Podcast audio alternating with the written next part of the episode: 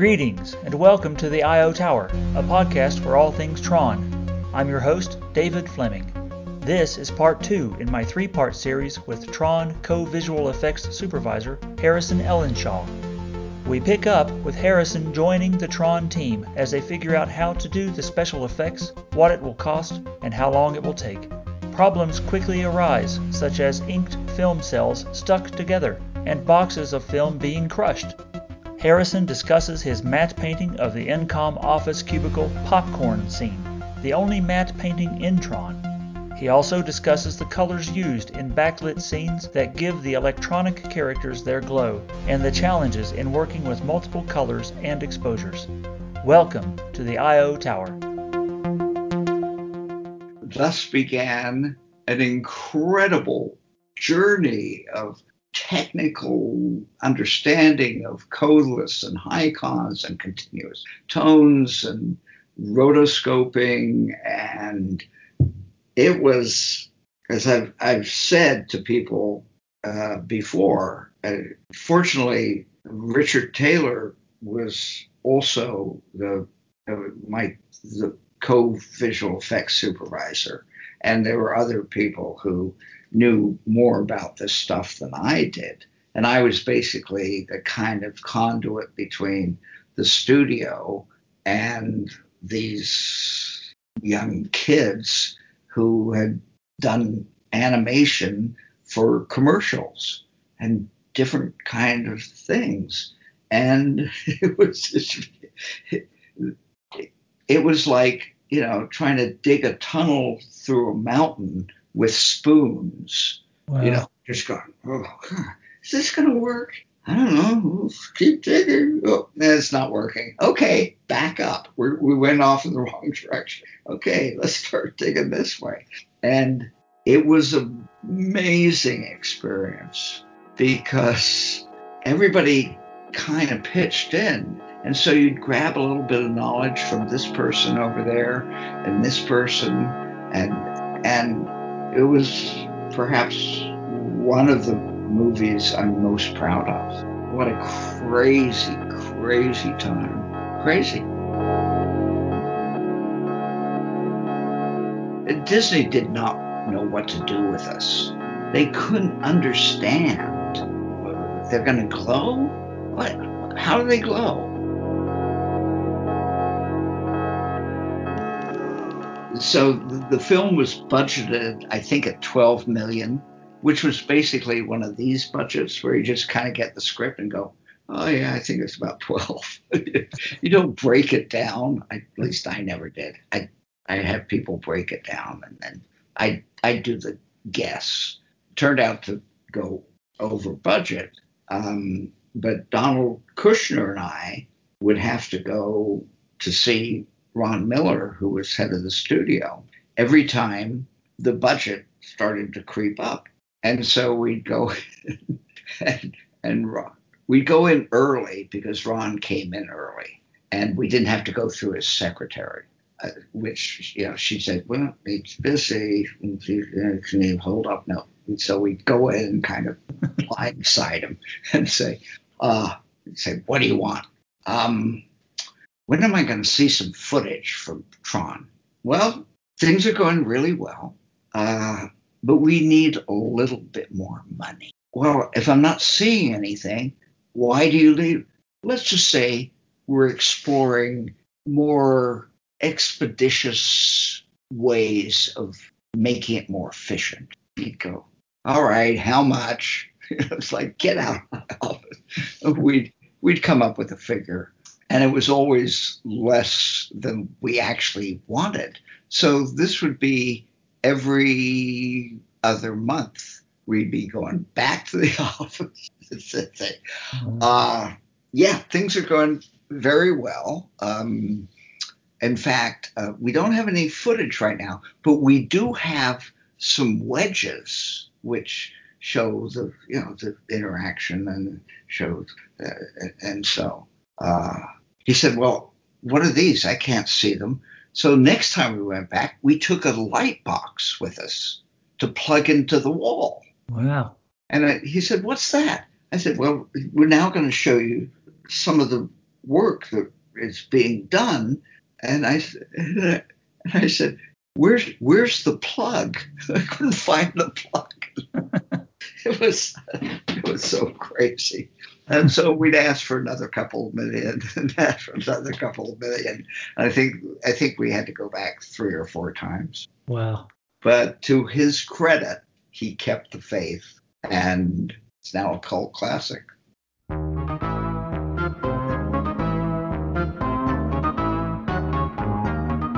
One day I said, you know, at, this, at the rate we're going now, we'll never be finished.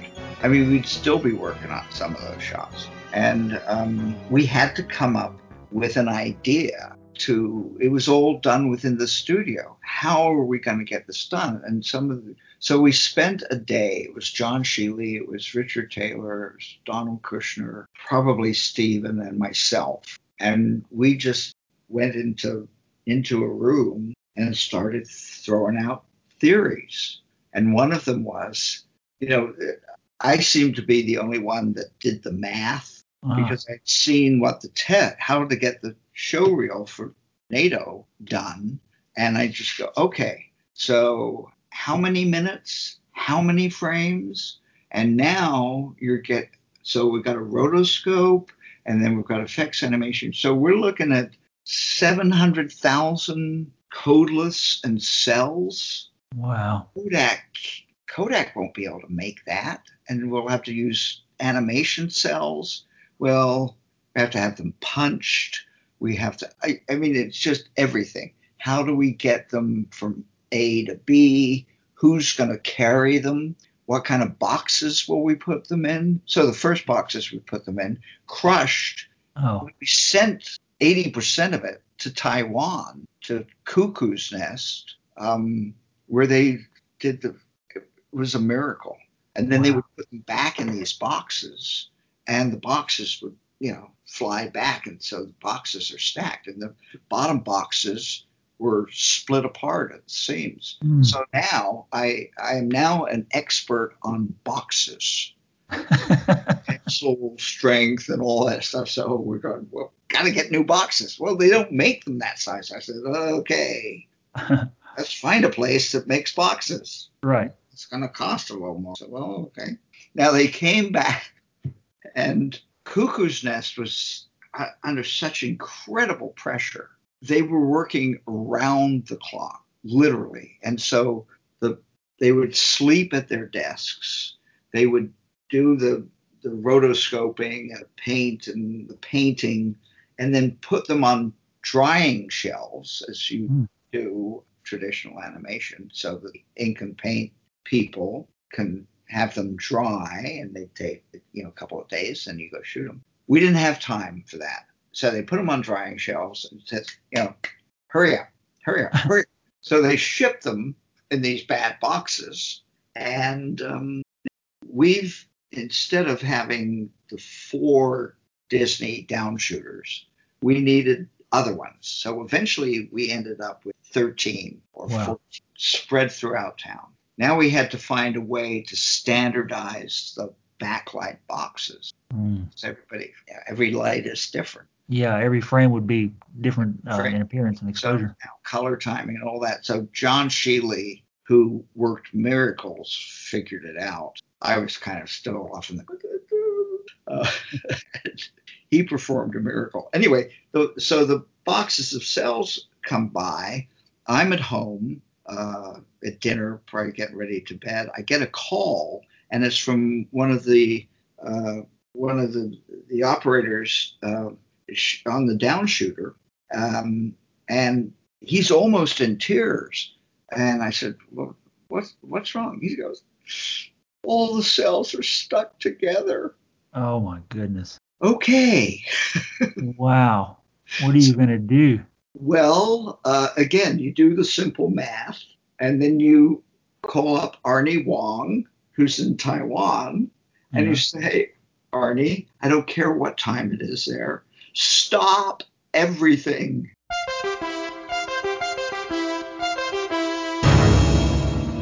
You've got to start. And he did. He was couldn't have done the movie without art. Oh wow. It, it, it was a film that was unique in so many ways. Very proud of how well crew responded because you, you, you weren't looking at had to write up all sorts of new forms, make them in triplicate, as I said, make new boxes so that they would fit when they came back. And um, I guess a tribute to that is that we never lost one single cel, Kodalith, or anything else. There wow. yeah. How many cels were there again? I think you mentioned them.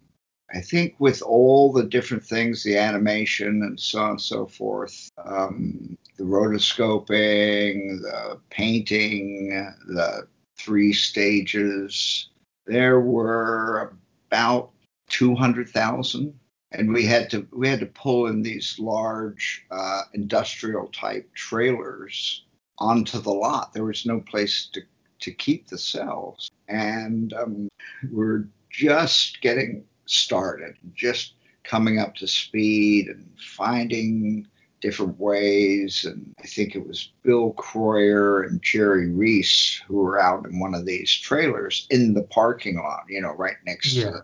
And um, so Richard and I, uh, Richard Taylor, who is the, uh, the, the co, co-supervisor of visual effects, would make our rounds every day, you know, just check on every department, you know, try to make a list of what, what we call Scheele fixes, which was hmm. John Scheele. It, it, would, I digress a little bit, but we'd go into dailies one day and there'd be something wrong with it, and somebody'd say, "Well, it could be this and that," and uh, if it wasn't, if it wasn't easily detected, it would be it'd go down on the on the list as a Scheele fix. So John Scheele would then have to decode and figure out how the hell to make it work. Right. it was amazingly efficient because uh, it was so good. Anyway, um, so Richard Taylor and myself thought, okay, it's raining outside. Those poor guys are sitting out in the tiny little thing. We'll go in and check. We went in, and the thing, the the little caravan, which uh, was not like huge trailers we see today, um, uh, was leaking like a sieve. I mean, this thing. They had buckets, they had towels, and here they are trying to airbrush and ink and paint, and it was a. so I think we, Richard and I, kind of looked at each other and said, okay, guys, uh, good job. Um, we'll check back on you later. And we went outside and just went, oh, God, what next?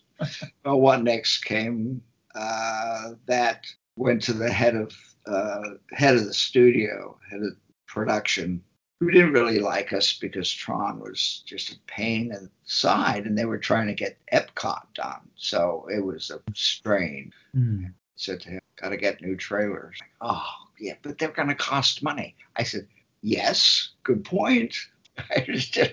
It was, it was amazing. I, I, I look back with fondness, of course. You know, we tend to you know, kind of gloss over the difficulties, but finding solutions as a team is always the most satisfying.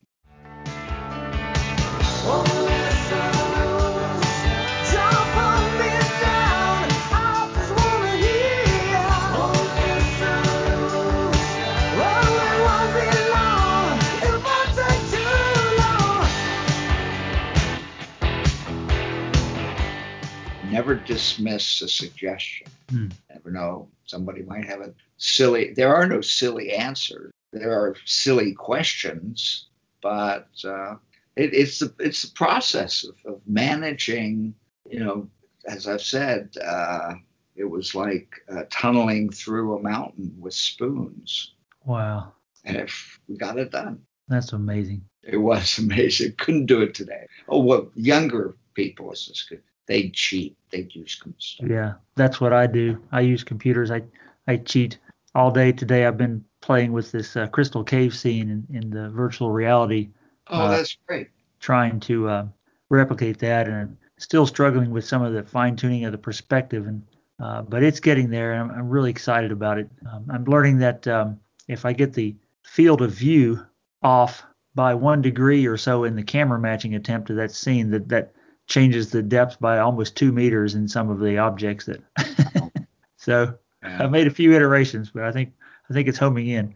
Well, perspective is not uh, even these days. It's a it's a it's an art and a science, and you know, as I've said before, it's one of the tools you use to add 3D to a flat screen. Right.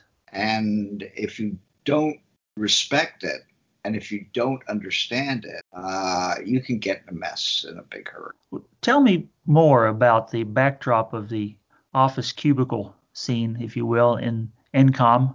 Uh, the scene where uh, where uh, Bruce Boxleitner, um, the scene where Alan, uh, yeah, the scene where Alan's coming up out of his cubicle to go see Dillinger and his office mate, who we know to be the user for the program RAM, asks if he can have some of his popcorn. He says, "Sure, go ahead."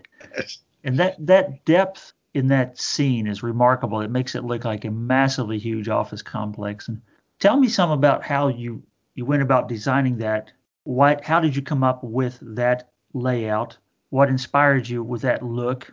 And uh, talk also about the details of how you had to match that to the camera. Well, that was uh, the the only traditional matte painting in the movie which I was very enthused about because we didn't have any kind of on the on the schedule, and it was uh, so I we we shot the the plate, the live action plate, Bruce Dan Shor. That's right. That's right. Yeah. Um, and, and uh, Steven uh, Bonnie Bird, or both of them, came up with the the reason you know what what what are we trying to say here? And um, what we were trying to say or what the writers were trying to say is that the cubicles of of offices now everywhere everybody has a cubicle. And um, for many reasons one you can't afford to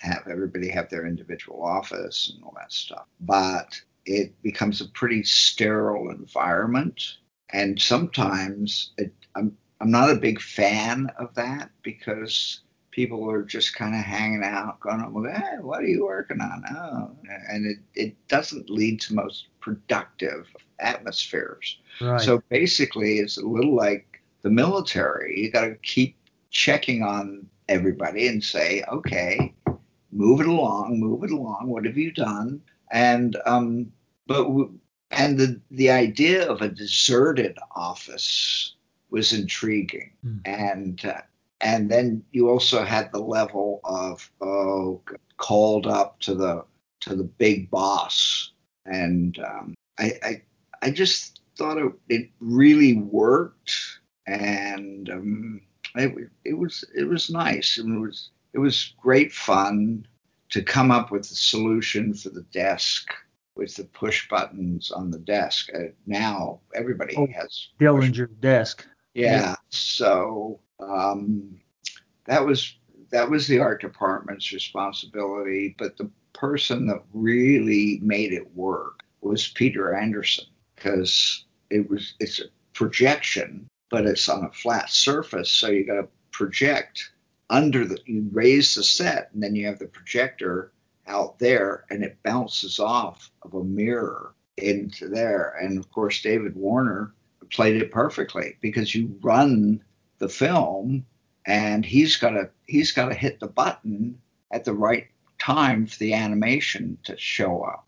And uh, it's another one of those times when, oh God, that looks great. Yeah, I never had any idea that. You know, when I think about it, of course, it it makes sense that that technology wasn't really there at the time. No. But it is so seamless and flawless that it, it really gives a sense of very future technology. The, the touch screens that we have. Right. Yeah. Should have patented. That's for sure. One uh, one more question on the the uh, matte painting for the office scene. How physically big is a painting like that, or how big was that painting? Well, it still exists. It's in. The, I'm glad to say it's in the uh, Disney archives. And it, it so there was two, 30, 30 inches high and probably 65, 70 inches across. Okay. So it was 2.2 to 1. Um, and uh, it took a it took a while to do it. I I don't necessarily I've, I've never painted huge paintings because then it just doesn't work for me. I have done some pretty big ones, but um, you got to keep it manageable. You've got you've got to be able to step back from it and see the whole thing. Because when you're painting up close, you you you have tunnel vision, and then you step back, and it's kind of not right.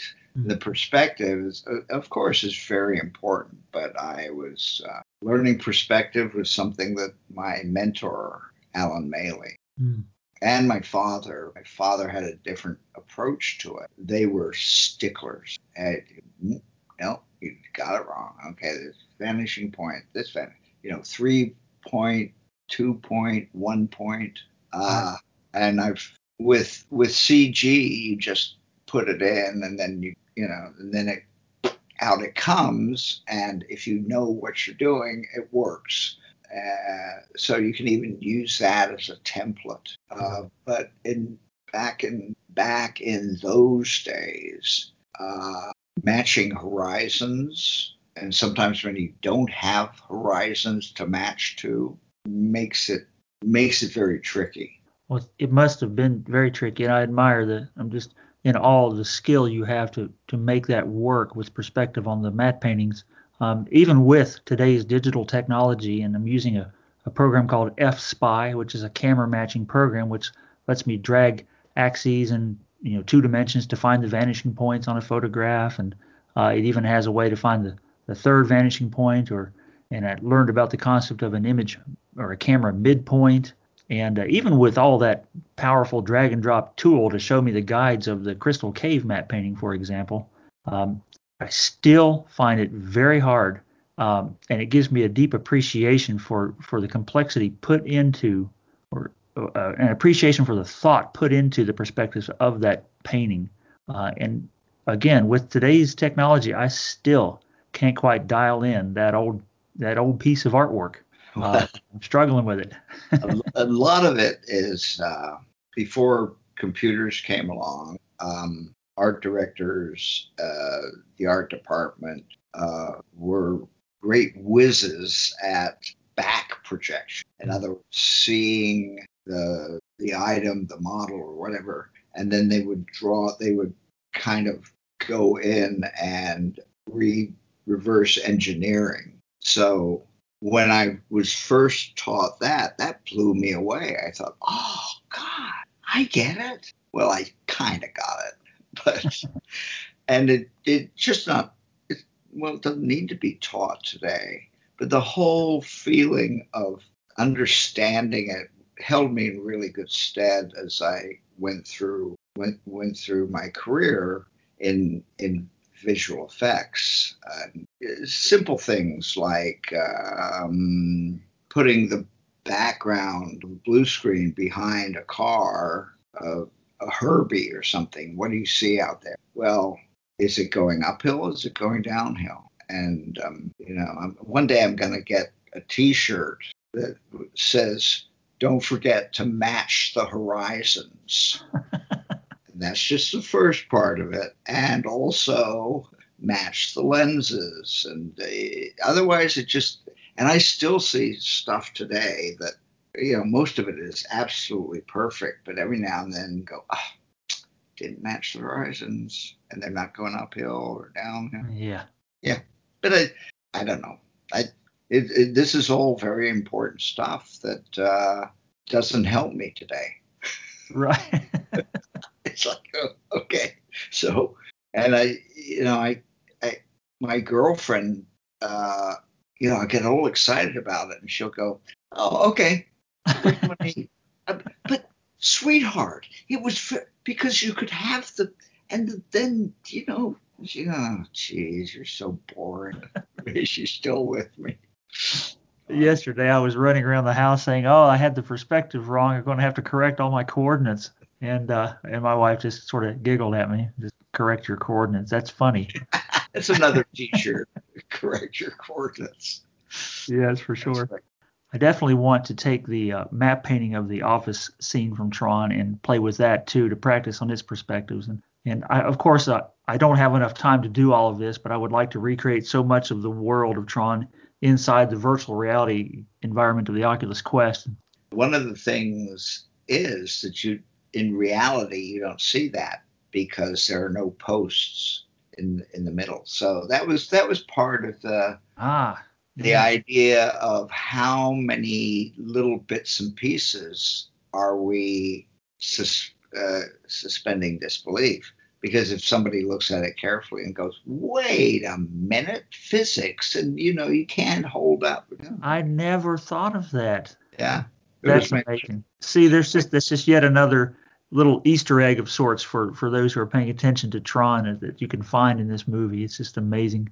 Well, to be a good matte artist, um, you have to understand architecture. I wanted at one point in my life I wanted to be an architect, and then I realized, oh my God, it's you know it's more schooling than becoming a, a doctor. I mean, you got to know this stuff. You got to know mullions and Gothic and uh, Finial and stuff. Uh, I was just blathering that out. But luckily, once again, Alan Maley and my father knew this stuff cold. Wow. They knew neo Gothic from whatever. So as I learned about that, I learned about the engineering of architecture, why you needed big posts in there, and why that that would hinder, in my view, that nobody's going to question. Well, that can't be real. It's you know, it's a, no. It's by the way, Yoda's not a real person. yeah.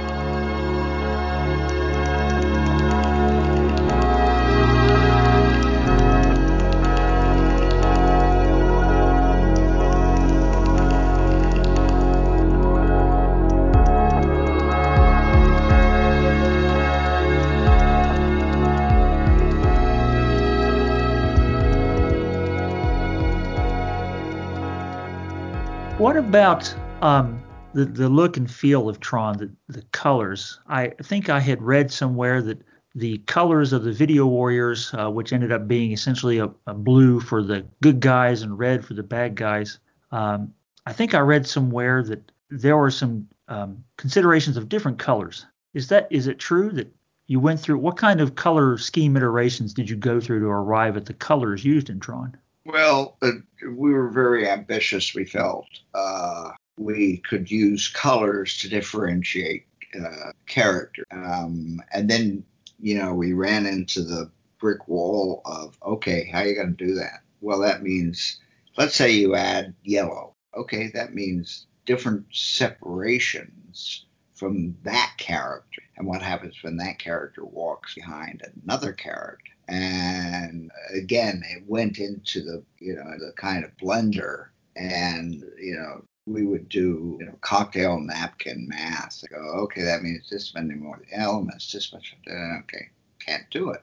Um, but and it was kind of a disappointment. And then we had to choose okay if, if we have good guys and bad guys which one gets which color? And uh, so the, there was some discussion. You know, the good guys should be strong. Red is strong. Uh, well, then what do you make the bad guys? Uh, you know, periwinkle? No. so you got to make the bad guys red, and you got to make the good guys blue.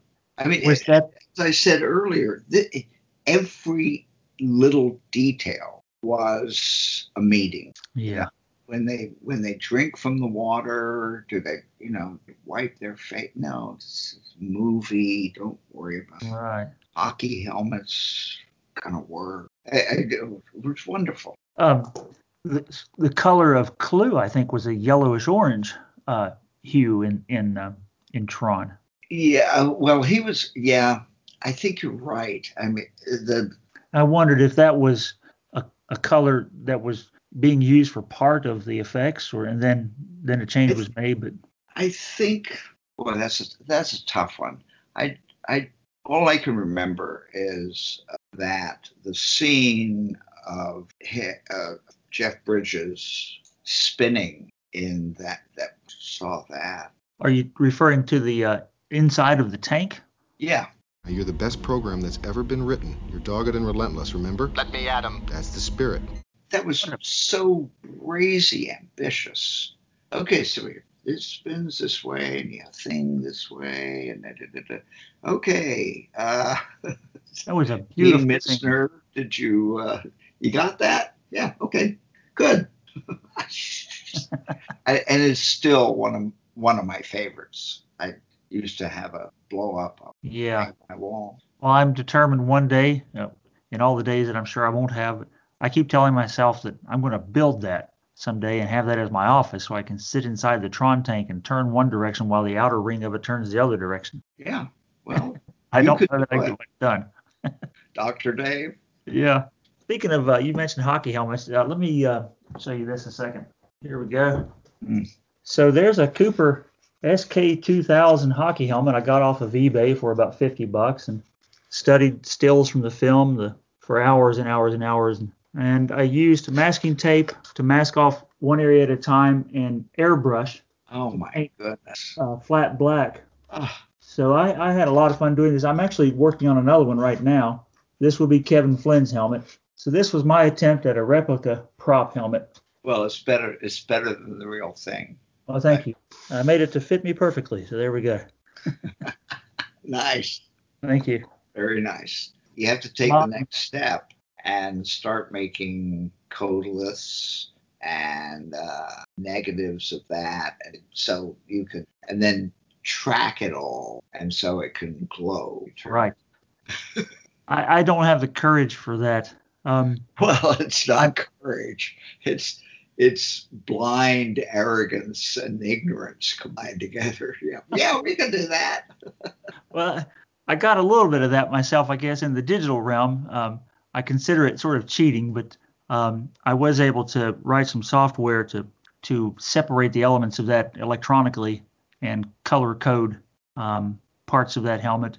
It it reminds me, it's funny. I I did a Christmas special video of sorts a couple years ago, and I where I put another video up where I had the lines colored green, and I remember you commented on Facebook. It was I was so honored that you that you even noticed that you commented, but you said green is not a Tron color, and green is for frogs, and I thought that was so funny.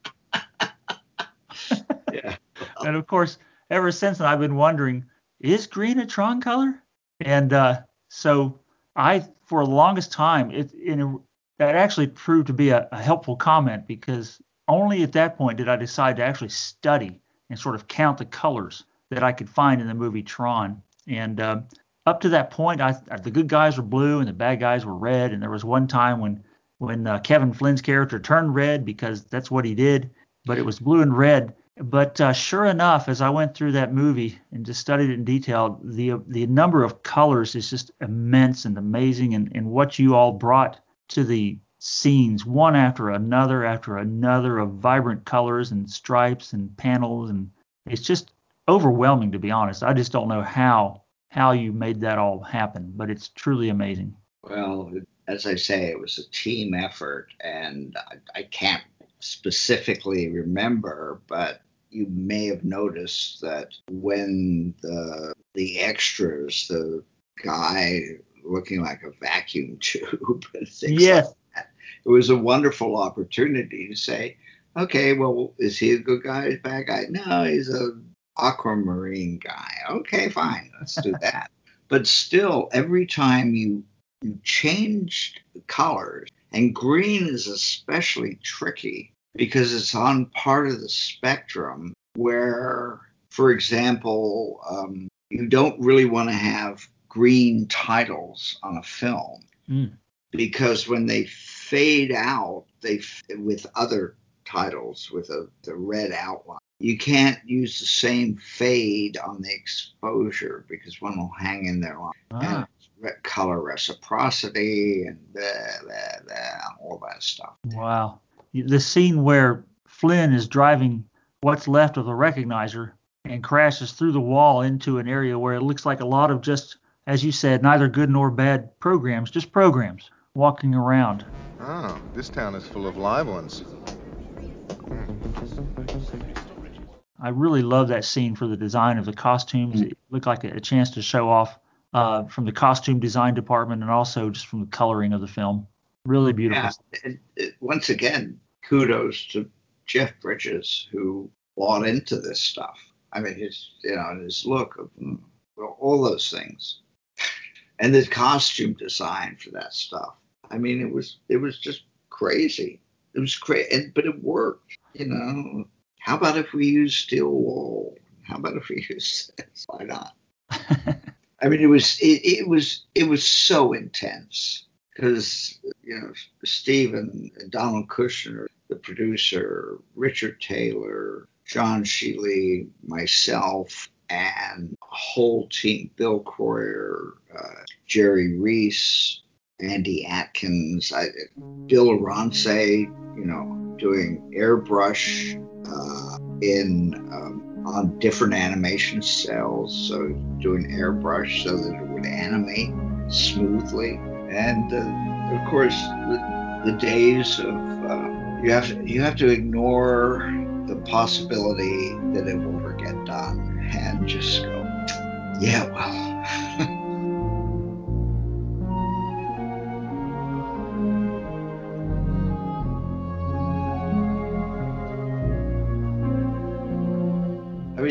you can't look. I, brain surgeons don't give up halfway when they get inside your body. Whoa, I've never seen this before. You know, I don't know. Finish this. I gotta get home to dinner. No, no, they just they will it into being. They they make it work. It's yeah. There were limitations and you know, the anesthesiologist has to do his job, ER nurses and scrub nurses, everybody has their job. And it's that strong link that allows people to live and can never.